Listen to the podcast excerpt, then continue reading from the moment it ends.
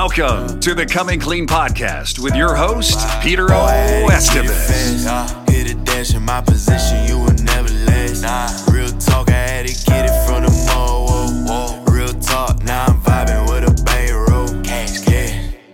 For over 25 years, entrepreneur, speaker, and CEO Peter O. Estevez has built businesses all over the world, and today he shares his experiences, failures, and successes along the side of some of the most sought after thought leaders to help you pave your way to success.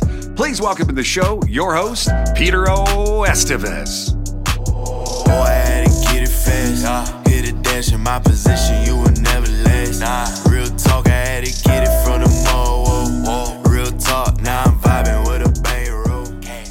Hello and welcome to a new episode of Coming Clean podcast. You know, today we're going to uh, switch it a little bit. I have a um, an incredible gentleman, Norman Stone, who is an executive producer, a director. Uh, Norman is a highly acclaimed, multi award winning TV and film director, producer of drama, documentary films. He has two Emmys, two BAFTAs, and a numerous of other accolades. Norman is a C, uh, is CEO of Scottish-based independent film TV company, Y Productions, and a 47 years in filmmaking. His story, however, caught my attention when he produced a film, a film about addiction and recovery called The Final Fix.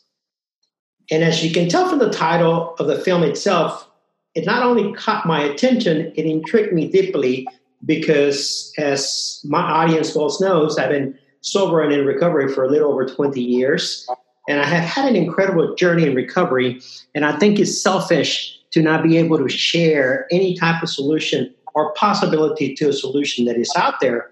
The interesting part about Norman Stone that he's across the pond. He, he is uh, in Europe in London to be to be uh, to be uh, uh exact, and he took a great interest uh, in creating a film about addiction, opiates uh, to be to be specific, in America, uh, in Kentucky, and in Virginia. Um, the final fix, Norman. Welcome and thank you for joining us today. It's great to be here. Very interesting. Thank you. Norman, I guess my first question, and one that would pique the interest of our audience, of our community, would be you a gentleman that has never had any addictions uh, why would you be interested in doing a documentary, particularly in America, about addiction? That's a good question. Um, and it is a good story. But once you come across it, okay, years ago in the 70s, I was finishing film school.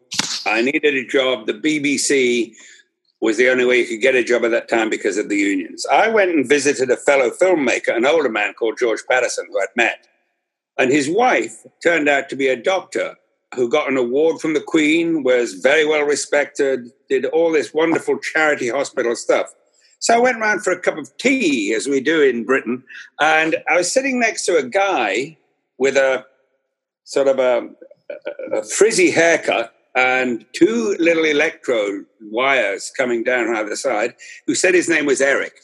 And um, and we chatted away, and we had a nice cup of tea, and I went my way, and I discovered that was Eric Clapton. I didn't even recognize him. He changed, yeah, the, the rock and roll guitarist, okay. um, and I didn't even recognize him. And it turned out that George, the filmmaker's wife, had this new treatment that she claimed got people off addiction. Well, when you come across that, a Eric Clapton isn't a bad person to accidentally meet, but you see him come off too. He came clean.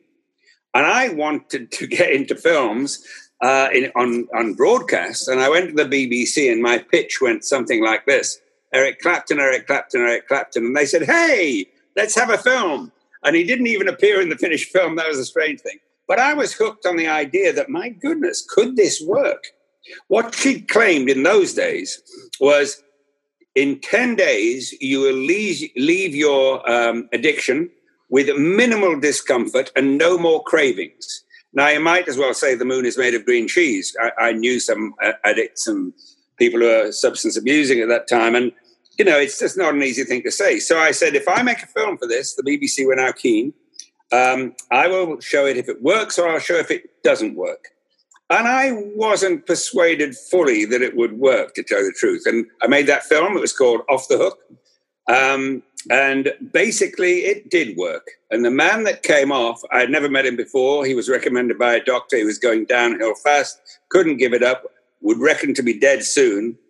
He's still alive and well today, still clean after 40 odd years, um, which is pretty good proof uh, if you think of it that way. And he's great. So, so, so, so let me. We're talking back in the '70s, just to just to kind of recap. Uh, you at an event, you meet George Patterson because you're trying to get into the film industry. George Patterson is, is married to Dr. Margaret Ingram, and Dr. Ingram is running an experiment at the time, and her subject was Eric Clapton, the rock and roll yeah. star. so you can see why I was attracted. It's a bizarre story to hear you say that. But that's true. She'd come from Hong Kong, to tell you the truth, where she'd worked in a charity hospital. She didn't realize everyone was uh, loads and loads of people in the charity hospital were, of course, hooked on opium. And she was using uh, electroanesthesia from acupuncture to, they used it as a hospital, um, numb the pain while they, while they did a quick operation. But in post operative checkups, these people said, ever since you used the needles, doctor, I don't smoke opium anymore. And she said, patted them on the head and said, Oh, next. Very good. Bye. Again, again, again, again. She said, Norman, it was working. And then they had to come over to Britain, uh, where I accidentally met because of the film t- thing. And the next thing, and I'm, I'm finding out all about them and watching a, a, a guy come off in front of me, which was an extraordinary experience. And at that point, I thought, that's it. Game, set, match, all over. It's fine. We can beat addiction. We can at least improve the situation with addiction. We can bring people off. If you come off in 10 days, it's now five days. They've improved it more. And you can still walk free. I. I almost didn't want to make any other films that would sound as if I was making a, a, a I don't know, an infomercial or something, but I couldn't deny what I'd seen. And I am committed to truth. I'm an honest goat. And I and on this latest film, the, at the other end of my career, I thought, you know, I hear all this stuff about opioids from America. At that point, we didn't have them over here. Talking 2018, it wasn't very big over here at that point. But can you believe it? If that is still not used, maybe I've got it wrong. Maybe there's a crack in the foundations that I haven't discovered yet. So I said, if I do another film on this, a big one, a real hard look, and I do my own trial and I do everything. I'm not kidding. If I find a crack, it will be off my shoulders. Wonderful. I can move on and do other things. Uh, so I did this film. And what you see is the final fix, and you'll see what happens. Now, let me ask you a question. What was it in the 70s that Dr. Uh, Ingram was doing? And what was she was she actually uh, testing NET on Ingram? Uh, because you, you said that they were doing electric anesthesia anesthetic. Yeah. Okay. So, but she was already doing NET, neuroelectric therapy. Well, it's a good question. She, when she was in Hong Kong, she was using it purely for medical purposes and, and, and dulling the pain. Um, it was part of the procedure. It was part of the procedure. It was not the, intended. Okay. And she thought, uh, oh, um, this isn't working. When she thought it might be working, she started to work on just people who were not uh, who were not had anything wrong with them. They were just addicted people on opium, and they came off. And then she said, "Well, it must be the Chinese, the the, the, the Hong Kongese, are very phlegmatic and tough." So she went and found some poor little rich kids that had got messed up on heroin, and I've got footage of that with them coming off. And then they came back to Britain. But when I made my first film, it was in 1975. Nobody knew about endorphins; they'd not been discovered yet, even the natural painkillers of the brain, endorphins and enkephalins, you know sure, all that. Sure, sure. They haven't been discovered. So all these wonderful wealthy, high level doctors in London said, She's such a wonderful woman. They're coming off just for her. Which I thought, that's tripe. That's rubbish. I mean, otherwise, we just have a good training school for old ladies and we've got no more problems, right? We, we, we, they come off with a nice lady. That wasn't the fact. So when you look into it, the next year in Aberdeen University, Professors Kosterlitz and Hughes discovered endorphins, the natural painkillers of the brain. And suddenly, what was going on here became very clear. It reactivates the natural painkillers that have stopped being used, stopped being produced by the body because you've taken this whizzy drug of addiction that makes you feel way. But before long, you're taking it just to feel normal, and before long, you're in real trouble. And that means that when you stop your drug of addiction, you go through cold turkey because you do not have those natural painkillers back. That was in 76 they discovered that. And I did do one of the film in 77 explaining this to the people, and all the doctors that said she was such a nice lady wouldn't talk to me. And I thought, that's strange. And they just wouldn't explore it. Uh, Norman, what is uh, neuroelectric therapy? how would you explain it on simple layman terms? Simple layman's terms. That's me. I'm a simple layman. Okay, let me put it very simplistically. I haven't practiced this at home. I, I promise you. Um, if you, we normally puddle on quite well with our natural painkillers, right? Endorphins, let's call them that, the main ones. If you take a drug of addiction, woo, it feels great. So you take another one, woo, and your body, which is not stupid, actually makes less natural painkillers. So you have to take a bit more to get that woo. The body says, okay, you don't need me, makes a bit less. Until in the end, as I say, you're just taking it to feel normal and you are stuck. I mean, one of the most horrific things I've ever seen in my life, and I've seen it quite a few times, is people who are not in control of themselves, much as they would like to say the right things. There's something got them behind the neck and it's leading them in the other direction, and that's addiction. They cannot make fair, simple choices. They're beyond that. And that is a horrific situation to be in. What this treatment does, since you ask, it appears to, and I believe you can prove it does do, it actually just re stimulates the creation of those endorphins and enkephalins. That's why when you look at the film, and in the film you'll you'll see exactly what I saw. No nothing in my sleeve, no no tricks. And that is they get back without they're astonished that they're not in pain. They are crazy that they're feeling this good. One man said, Ross, in the film, I didn't film this, but he said, What have you done to me? My emotions are right in front of me. I'm feeling things that I haven't felt for 20 years. And that was on day three. By day five, they're just better than normal people. You've seen the film. I mean, look at Robert Capri. Amazing. Sure, I, I, absolutely. So explain it to, to, to explain it in sim- very simple terms. Basically, addiction, what it does, it numbs the body he reactivates the, the, the, brain into the craving. And really, you're operating from strictly your brain, but in a numb state of, of, of being, right? Uh, so, so, so now your brain believes that the only way that you can operate, okay, if you call under the influence being operative, uh, you can operate uh, by by inducing more uh, drugs into your system. So you really basically you dumb what the natural uh, you, you, you, you, you not dumb your endorphins, everything that our body chemically produces in order to give us that boost that, that we all want. And it's very scientific. You can prove it if you would. And they're, they're, they've always asked, especially now, give us a random control trial, test us out, put us against anything. People strangely will not because the way the system is set up at the moment is very well uh, Profitab- profitability is very important to certain people and certain companies. That's all. Well, well, would, I, I, absolutely, absolutely. And just to talk a little bit about that, you know, uh, some of the statistics that you share in the film um, in 2011, okay, uh, 371 million dosages of uh, of opiates were dispensed in a state that has four million in population. It's crazy. And even now, don't get me started on this because how is now, that even legal? How is that even legal? How, how is that even conscionable? It's the dishonesty of the broken spirit of mankind. It is the fallen nature of man. It is gimme, gimme, gimme, shove you. That's what it is. And when it's happening again now, Purdue Pharma that got clobbered, as we would say in England, in the States a year ago in the courts, hung on they shouldn't have been allowed. They hung on to two, two billion.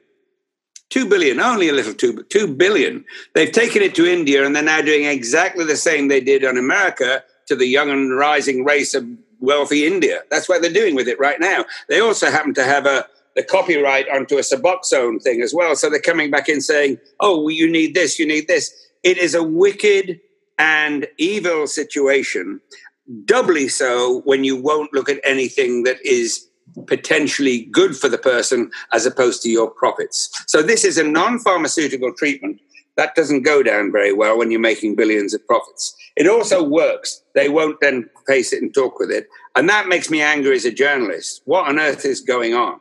And why was it allowed to happen? And why isn't it being looked at now? And, I want to talk about two couple of things, but but I want to highlight something else. You know, uh, I want to go back a little bit in history to the opiate um, um, epidemic. Uh, you know, one of the things that happened was that it was it began as a marketing plot by the pharmaceutical companies and the doctors. Okay, you have pain, you numb the pain, and this is fine and it's not addictive. So very early on, it was you know the drug was promoted uh, as as as a non-addictive drug. Okay, Good. you know what that was based on? You know what that was based on? No, tell me. Okay, well, when they say do you know that less than 1% of people taking this drug stand a chance of getting addicted? They quoted a famous medical magazine.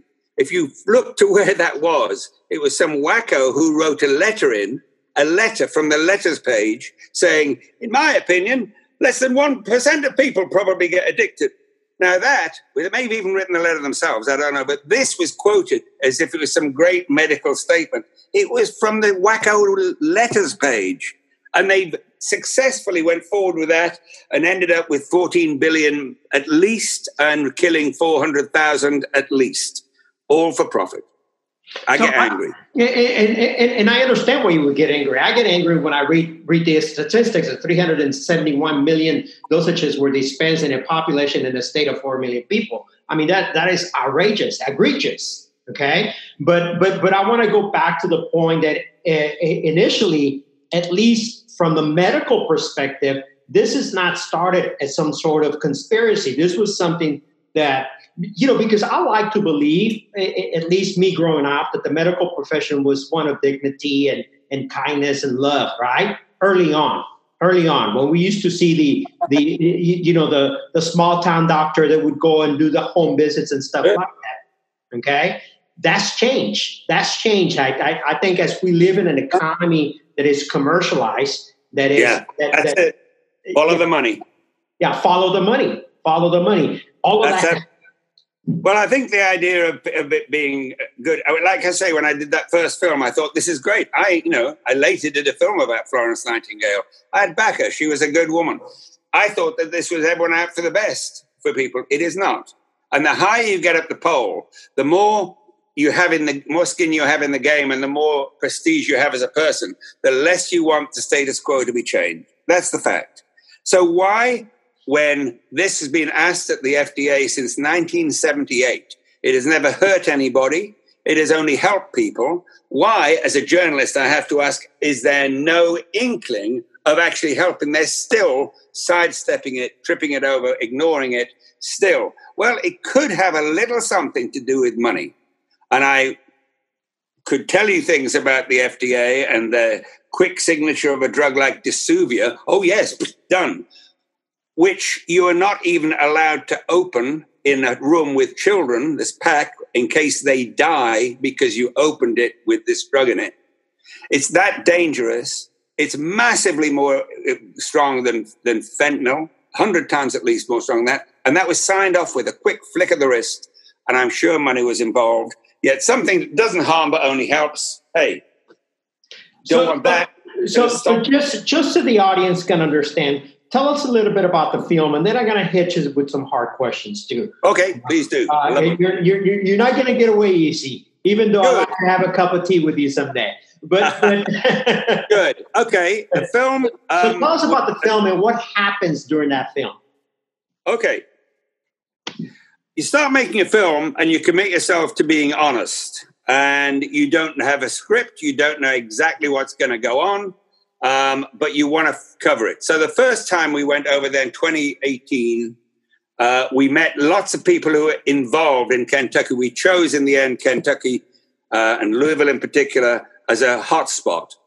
And we met some great people out there. And we wanted to get a measure of how bad it was. Were the stories that some of the mentioned some of the facts you've mentioned were they really true? Was there an easy way around? Whatever. We found it was very bad. We found there was little hope. We found there were people giving their lives uh, a couple of people who are in, in the um, emergency rescue services the ems the wife takes a shift from five o'clock in the morning till five o'clock in the evening the husband takes the clock shift from the five o'clock in the evening to five o'clock in the morning. It's mom and pop trying to save Gotham City by themselves. It's, it's most moving. So when we realized how bad the situation was, I started to tell them about this thing I made film about before, NET. Of course, it sounded like a fairy tale, which was great, but people with open minds said, well, tell me more or let me see it, and asked all the questions. So I thought the next thing's going to be is to run a trial. We couldn't afford the masses of them. There was five or six maximum spaces on this thing. And I was helped by a recovery center, Isaiah House in Kentucky. Um, and they gave us free accommodation, free facilities, a med room, the whole thing. And we filmed. And in five days, they were all off, looking, apart from the one guy that, that left. And that's another story. That's part of the story. And it's a classic sad tale. Uh, but the others were fine, absolutely fine. Um, they wanted to go home. I was saying, hang on, what have they had enough rehab or whatever? You need very little rehab with this. It's individual. You might some may need more than others. They went. They're still fighting fit and wonderful, humorous people today. Um, so we we showed it and happened. Then we brought in during that skeptical medical. Let, let, let, let, let me let me stop you right there for a second because there's there's a lot of the community here. There's, you know, in, in, in the last five, ten years, certainly during these times where the internet has exploded and social media has exploded, there has come about multiple ways of uh, recovery. Okay. Anything from self recovery. Of course, you and I talked earlier before the podcast about, uh, uh, you know, there's uh, uh, Alcoholics Anonymous, there's 12 step programs, there's rehab houses, there's a slew of recovery out there today. Okay. Uh, Self imposed recovery, whether it works or not, is all to be determined. Okay. But there is certainly a new way for how people see recovery. I have my own opinions of it. I've been sober 20 years. But one thing that was taught to me very early on in recovery, okay, was that a 12 step program helps you stop the drinking. Okay. But then you have to maintain your recovery in order not to relapse. Okay. So if you do not, if you do not perform a series of rituals or your 12 step program, in fact, in recovery, you are taught that the 12 step programs never end. You finish them, you do them again. You finish, you do them again. And we talked about service work and we talked about you know um, i'm going to be perfectly honest with you. I don't believe i think that once you recover you recover okay? But that's just my personal opinion. I do think that as a human being i have a responsibility to maintaining my well-being okay uh, because i have some glitches that i need to to to to handle on my own. Okay, but you're actually just finished telling me right now that after ten days, five days, whatever number of days, these people were well, and there's no five days. And here's the weird thing, and this is the kicker, and people will be quite in the, within their rights to think that this is nuts because it sounds nuts. Anyone who knows about addiction of any sort, it sounds nuts. The real kicker in this is that after you are bright eyed and bushy tailed and you're through with minimum discomfort, if anything, of, pain, didn't see much pain at all uh, in filming, it takes away the cravings. Now, that little sentence, if that is true, it's dynamite. I have filmed it, watched it, tried to get every angle on it, asked the questions on it. From far as an outside observer is concerned, it is true the cravings go. What they say, the people that run this thing say, we take away cravings and give back choice. That's an interesting phrase. Sure. It means you have choice before. Uh, not very much of it at all there, but you take away cravings and you give back choice. When you don't have cravings, whether it's alcohol, opiates, Um, Suboxone, Suboxone is an opiate. Anything, eh, whatever. They, they are unbelievably free and they don't have the monkey on their back or the hunger or have to watch themselves where they go. Now that seems almost, almost, you understand what I'm saying, almost unfair. How dare they have it that easy? I say easy. How dare they? How dare they open the gate to the open countryside like that when we know it's a, a trauma normally? We know it's difficult. You through AA, which I think is great, but you know the problems there, and yet there you are. They are. How can I put it? They're clothed and in their right mind, says the good book. And uh, when you're really, they are that. They are back to normal human beings. Their parents can't believe it. Their wives come back to them. The whole thing is strange because what did they do? They had a little electric stimulation. That's all it is. You can sleep with the thing on it. It's a tap behind the ear. That's all it is. And yet this thing works. Now, when that first began, electric medicine was not known about. Uh, it was it was certainly poo pooed by the experts. Now we're getting awful lot more to know that uh, that electric medicine is working. Dr. Gallimberti over in Padua in Italy uh, is, is, using the same thing to get people off cocaine, just in a, a little electric stimulation. There are others too. I have no doubt. I mean, you can't stop history. I have no doubt that this will be fine in a few years' time. Even the, the natural slowness of the medical world to accept anything new because you're doing very well on how it was, thank you very much, Anesthetic took 30 years. They were still giving people painful operations without anesthetic, saying we steer our scalpels by the quality of pain we induce. Thank you very much. Although anesthetic had been there 30 years. And then the great oak tables with the leather straps to strap down your patient stopped being ordered. It passed on. I always thought that was generational. Penicillin is the same, 30 years a generational thing. So 30 years in, I was doing other films, doing dramas. I thought, oh, NET will come, come good. It didn't. They're still being pushed to the side, pushed to the side. And could that be, I wondered, about the fact that so many people are making so much money out of this? You add money to that, and people don't want to know it. I have had people walk away from my camera, refuse to talk to me anymore because it worked. I've had people tell me lies in front of the camera. I've had people di- absolutely diss it, diss it in English, um, d- dismiss it uh, without any facts or, or, or, cases, not wanting to touch the machine or anything to not get themselves into a position where they would be backing something that more or less all of their friends are making money off. There's legal pushers and there's illegal pushers. And when you were giving the history of pain and the opiates, you forgot one thing. The very beginning, the first thing they did was make pain the all important. They wanted it to be a vital sign until later they discovered you cannot make it a vital sign. We feel different sorts of pain and it's not sure. even. But they made it a vital sign, then said, You deserve no pain. And when none of us wants pain, you take this, and then the, in come the lay, in come the lies. Yeah, you'll be fine, absolutely fine. Knowing that you were going to be hooked. That's the killer. You know that you're telling lies, but you know what? You're going to get rich. Norman, your first your first film was Off the Hook. Yep. really, that film was inspired by the meeting of uh, George Patterson and Dr. Ingram. Yeah. And during that time, you met Eric Clapton. He was the best case study you could have. You, you you saw him, you touched him.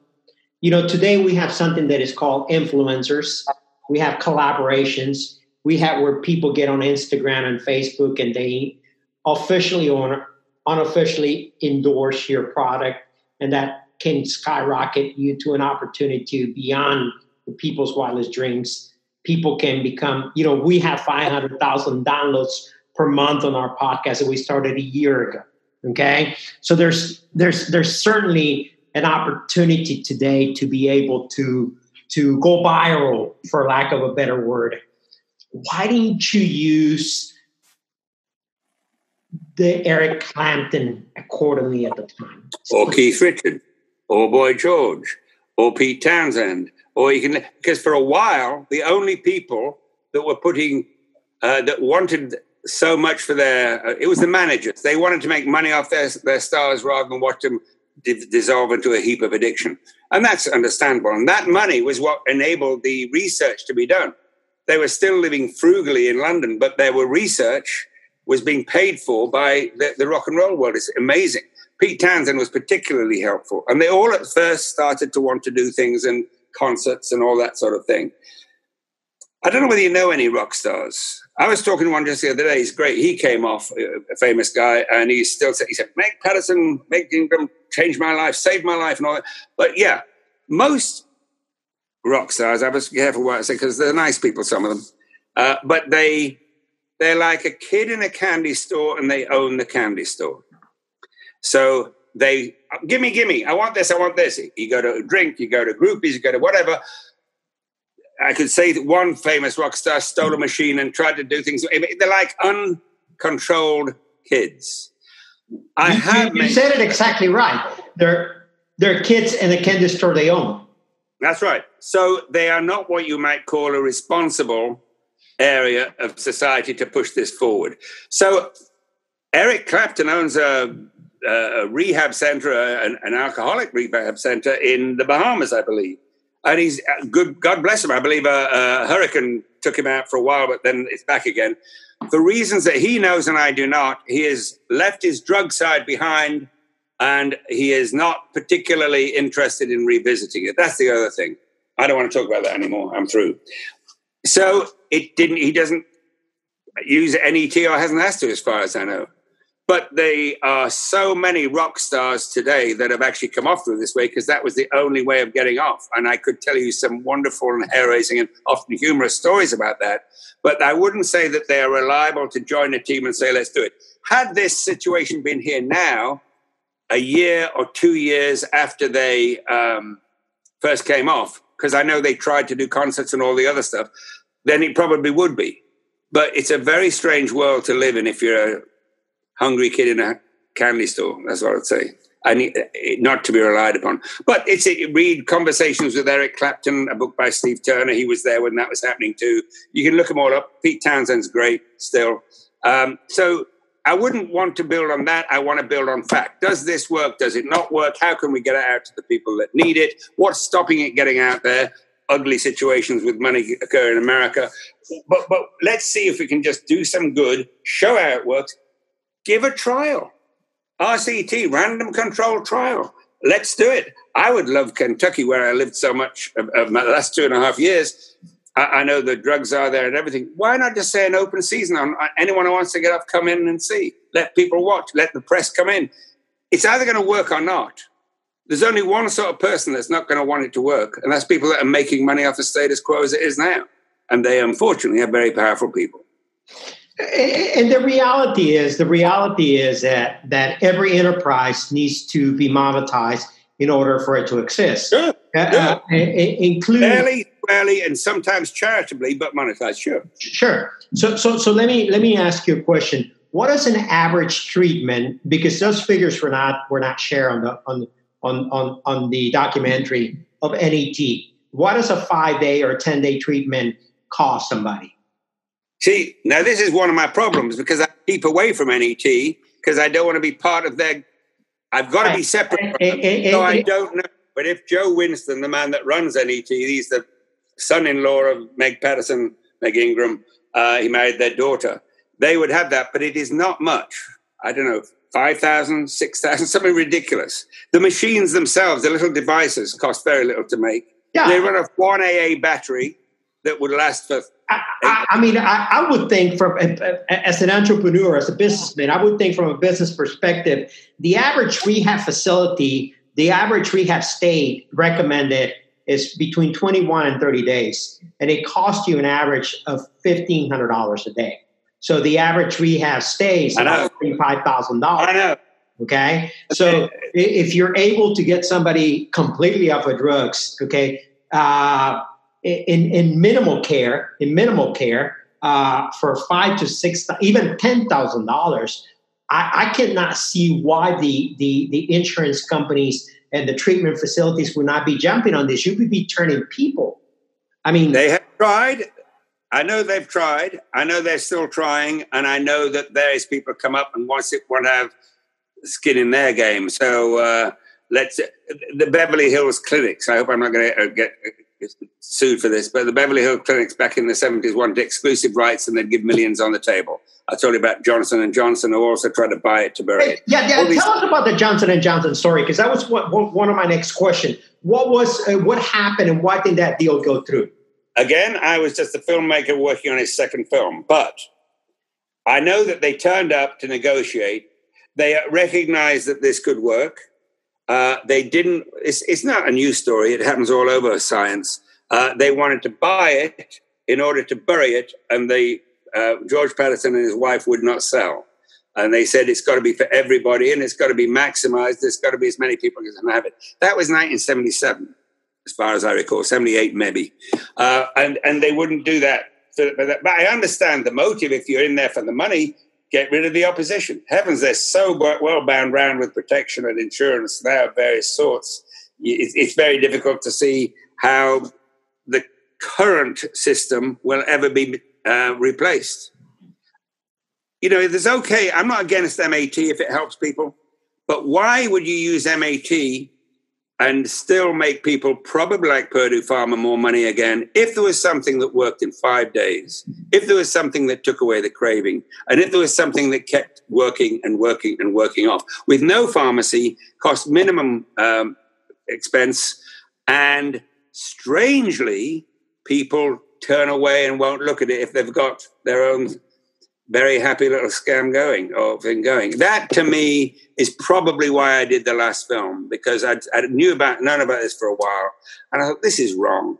And I didn't take a commission from the BBC, even though enough me I could probably have got one because of executive producers and other people telling you what you could say. I thought if I'm going to do this, frankly, I was doing very happy doing dramas and other films. I needed it like a hole in the head, and I said, if I'm going to do this, I don't want somebody with other contacts coming in and telling me what I can say or what I can't say. I will just be personally committed to telling the truth of what I see, showing what I see. And I can put my hand on my heart and say that film shows what I saw. And as honestly as I can, including good things and bad things. That was part of it. So, so, so tell me, tell, tell me about the bad things that you saw during the film. The bad, the big bad thing for me was David um, who was a fine, fine young guy who wanted to be in politics, uh, wanted to help people. And it wasn't exactly Jekyll and Hyde. Well, no more than addiction can be. And you know that that can be a problem with addiction. You say one thing and do another sure. thing in spite of yourself. So he turned up to do it. He was very nervous about it. Uh, but he turned up with the other four late. Um, as usual, they've taken stuff before they turn up. Um, and he'd smuggled stuff in. And he insisted he hadn't, and he smuggled stuff in. But this device that you just tap in behind your ears is very smart. It's a smart device. It tells you when you turn it off and turn it on. And if you put that device on and then take your Suboxone, it's contraindicatory, stops both things working. So he'd turn it off and put it up, and they found trace of Suboxone in his, his system, which was strange. And it's happened before, but it was sad to happen here because if anyone had potential in life, you know, you look at someone and say, wow, he could really go places. There was this guy. And in the end, he admitted to be taking this other stuff in a dorm where the other two people were addicted to Suboxone and coming off as well. He knew the, uh, the trial rules, which were made very clear. You can't smuggle in and start using, you have to leave. But even when he left, the people at Isaiah House, where that lent us the facility, they were wanting him to stay there too. We'll, we'll still be with you. We'll be with you. But he was this, he was deeply mentally, spiritually addicted. And, and he said, no, I've got to go. I've got to go. And he ended up within a few days he'd taken another overdose and, and didn't pull through. He'd had about four or five overdoses before that. He was at the end of the road.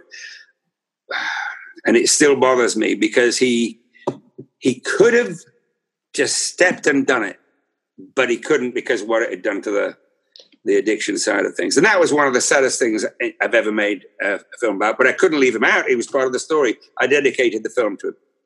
Now, I, I saw the film, and, and that was a very touching uh, and, and, and you know was uh, was also touchy the level of commitment from the uh, EMT uh, lady that that actually encouraged yeah. him to go to the treatment, and and and she was very committed to his his journey to recovery and she was devastated and heartbroken when she was actually she heard the call on the radio when they, Yeah. they made the Weird. yeah and and uh and it was uh it it, it, it, it was devastating it was definitely definitely de- devastating. Um you know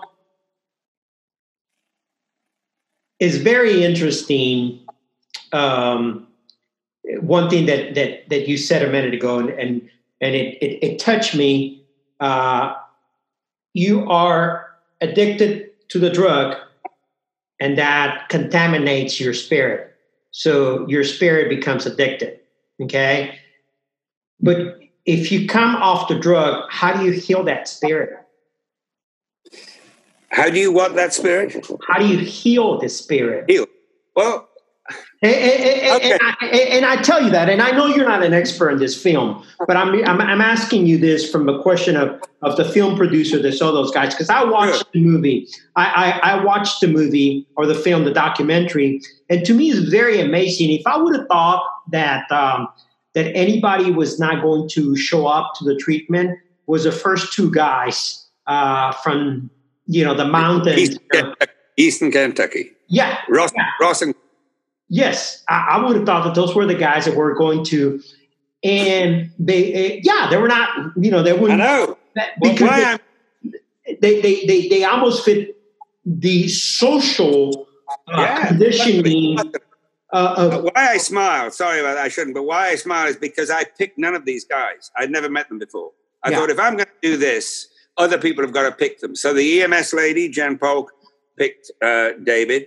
Uh, the other, another guy picked the two from the uh, Eastern Kentucky. Another judge, drug judge, picked somebody from Manchester, Kentucky, and the other one just turned up because he happened to phone up Isaiah House can you help me? And they said, well, actually, we've got this thing going on. So he turned up there. So I didn't know any of these. So for me, it was as much of a fresh watching as anybody else. But yes, how do you heal their, their soul? I'll tell you the truth. They get made whole. It's, it's, I don't doubt that therapy is good for them. I don't doubt that some sort of, um, uh, individualized rehab could be very good for them. Some people are going to have more scars and limps than others. But what happens inside when the craving stops, they come back. When the craving stops, they come back. Let me tell you about Phyllis Platt, who is a doctor in Louisville at the big university there. And she didn't know anything about this. It's a few years ago. And Spalding University did a study. And I don't know about you, but in, in Scotland, where I actually live, uh, 3% success rate uh, after they spent 9 billion pounds a year on drug and alcohol uh, treatment. 3% success rate, which, as you probably know, is probably as much as you'd get if you didn't give them anything. 3% will find their way out somehow. right. So he was very, just got hired to do the job. He did this thing, had about 100 people on the study. 82% came off. 82% came clean, didn't have the craving, all that stuff. And all our colleagues were saying, hey, that's just amazing. We never get those numbers, whatever. She was harder. She said, what about the other 18%? Did the craving come back for them? So she went off and found them. Mean woman. She went off and found them. She said, Norman, when I, I quizzed her about this, I thought at last somebody has done something here. And I, I said, What happened? And she said, Norman, not one of them had gone back on their drugs because of craving. The dog had died, the wife had left them, they got depressed, they were ill, whatever it would be, but not one of them said if the craving comes back. So I have to say, in all honesty, it looks like pretty close to 100% of the people do not get cravings. Yeah. That changes life. Now, I don't doubt that you may sometimes need something to fill the space that's been left behind. Your best friend is gone. What do you do? And I don't doubt that spirituality has a play to that very often as well. And I don't doubt that people can go there and do it. In fact, some of the guys that were on Robert Capley came alive on all fronts on that level. That doesn't mean that you um, have to drag through with the pain of it all, which is the case, to still try and hold on to that. And God bless anyone who manages to do that. Well, well, and, and, and the reality is this: if if the premises is that to stop the symptom, right? If you stop the symptom, then you can Yeah. heal everything else. So if Yeah. you if you if you ca- if you stop the cause to the effect, then you can you can stop everything else can heal, right? Because then there's no longing for for for an external. You're not running away from yourself because the reality is, in my experience, you know, uh, and, and I shared this with you early on. You know, I thought I was a problem, not that I had a problem, but when I was clear minded, when I was sober from my mind, soul, body, and spirit, okay, I had the clarity to understand I had a problem, I had a solution, and now I needed to focus on the solution. Okay. Yeah. Uh, I think I and, and, I think this is for a follow up podcast with with with with uh, Miss Patterson or, or, whatever her marriage name is, uh, Margaret's yeah. daughter. And, I, I, would love to have. Mer, yeah, uh, yeah, she's that? good. Mer Winston, her husband runs the show. You should talk to them both. They have all the facts, figures, evidence, and so I, on. I, I, would love to talk to them. I would, do, I would, love to do a podcast with them. And, and, and, let me tell you why. Because one of the things that I learned early on in, in, in recovery um, was that our mental development is stunted the moment that we begin to abuse whatever, whether it's alcohol yeah, or drugs. That's true. Okay. So if I started heavily using alcohol, and you see it, I mean, the symptoms are very obvious. At, at 13 years old, my mental development stopped at 13 years old. So here I am, an adult, behaving like a 13 year old as an adult, you know, and, and, and, and I experienced it. You know, I was a functional alcoholic that would build businesses, and then I would do some stupid shit that only a 13 year old would do. Yeah, there you go. Okay. Uh, and, and so, so, so that is scientifically proven. Okay. Sure. Uh, it's true. So, so, so, those are the kind of questions that I would like to. So, to, what happens when this happens? Well, sometimes you just wish that you could pull people into a screen. Like now, I, I, wish you could. I could pull the four guys in, and you could ask them. Look up Robert Capley on the internet. He's bound to be out there saying something. He talks to that very well. All I know is, even the guy that was first off on the very first film in 1975 is still off now. He came back. We put him on an island to get, recover physically, uh, uh, uh owned by Jack Bruce of Cream, mm-hmm. Eric Tubbs thing. He he uh, went up there and he chopped wood and he herded sheep and he came back to the city to the same slummy part of London where he'd been before and his pushers saw him and went driving alongside flicking little packs of drugs at him and bounced off his chest. He kept on walking. Presumably someone's behind picking them all up. I don't know. But but they, they see it and and he stayed clean. Now, rehab three yeah three months out on a very healthy Scottish island doing all the healthy stuff. I agree, wonderful. Other times you get people I'm sure that need much more coaxing help and so on because you're right. You get on heroin at 14, you don't come off for 20 years. Hey, are you kidding me? 34 and you're acting like a 14 year old. Totally true. Sure. sure. But this treatment and again, please have the podcast with the people that have done all the proper research on this. It makes people whole. So I'd say pick anyone. I look Brandon, the guy that was it, one of the guys. He's now making a very nice living. Thank you very much as a welder, traveling around, and he gets hundred dollars an hour or something ridiculous, and he isn't getting, he isn't spending it on drink or drugs. Yeah, it's it's back to normal as we're meant to be, and it really is a, a, a tonic to watch when that happens. Well, the, the, the reality is, Norman, that addiction is a dying of the soul, mind, body, and spirit. Sobriety, sobriety and recovery is a process of coming back alive. I agree. And, but and, ask you a question. I maybe did a wrong thing by making this film for two and a half years. It's been dragging along. I, I haven't been paid and stuff like that. I did it because of my passion, right? So if you were me and you'd seen what you'd already seen, and then the wave of bets, I mean, imagine we had an, an answer to coronavirus. Uh-huh. Why quiet about it, right? Or you at least say, ask people to look at it. That's why I did it. Would, what would you have done? I would have taken the film to Netflix. I did. They said, no, we have already spent so much money buying things on the opioid addiction crisis, we can't possibly buy in another one, but great film, you'll have no problem. Uh, they it, said, next. It, it, you know what? It is a great film. And, and I think a lot of times uh, I would, uh, you need to, you and I need to talk uh, of, of after the podcast at some point. Okay. Uh, but but yeah, I would have taken it to Netflix. It's an incredible documentary. It's very very well done. Uh, I think uh, if, if, we're talking from a perspective of, of uh, there's probably some political uncorrectness in the sense of is very raw, is very true, and sometimes yeah. that, that that has a tendency of scaring people like Netflix and other and other and other. Yeah, it's available now on Amazon. You can buy it or rent it on Amazon. Yeah, let's talk about that. Where can people find the film? And and and, and if they go on Amazon, the, the, the, big sadness because I'm a thrifty person living in thrifty, thrifty Scotland, of course. So um, the fact of spending money when you don't need to is is not in my nature. So um, you you buy your I don't know your Amazon deal uh, for what seven ten dollars a, month or something? And then but you also have a platform where you can buy stuff for x amount of money. So this is on a platform amazon. You look up the final fix. You can rent it for a small amount of money. You buy it for a bit more than that. It's accessible to all. Do you know what's missing we have no publicity, no money left for publicity, no money way of telling people. Uh, but thank you for inviting me on. This isn't a commercial. It's just if people do want to see it, and some people should see it, especially if you've got questions and you say, Where's it been? I can't believe it. Just look at it. That's all. Just look at it. Eh, you know what? I do want to encourage people to see it, and I am going to make a commercial uh, uh, or, or, or, a plea uh, for people to go out and watch this film.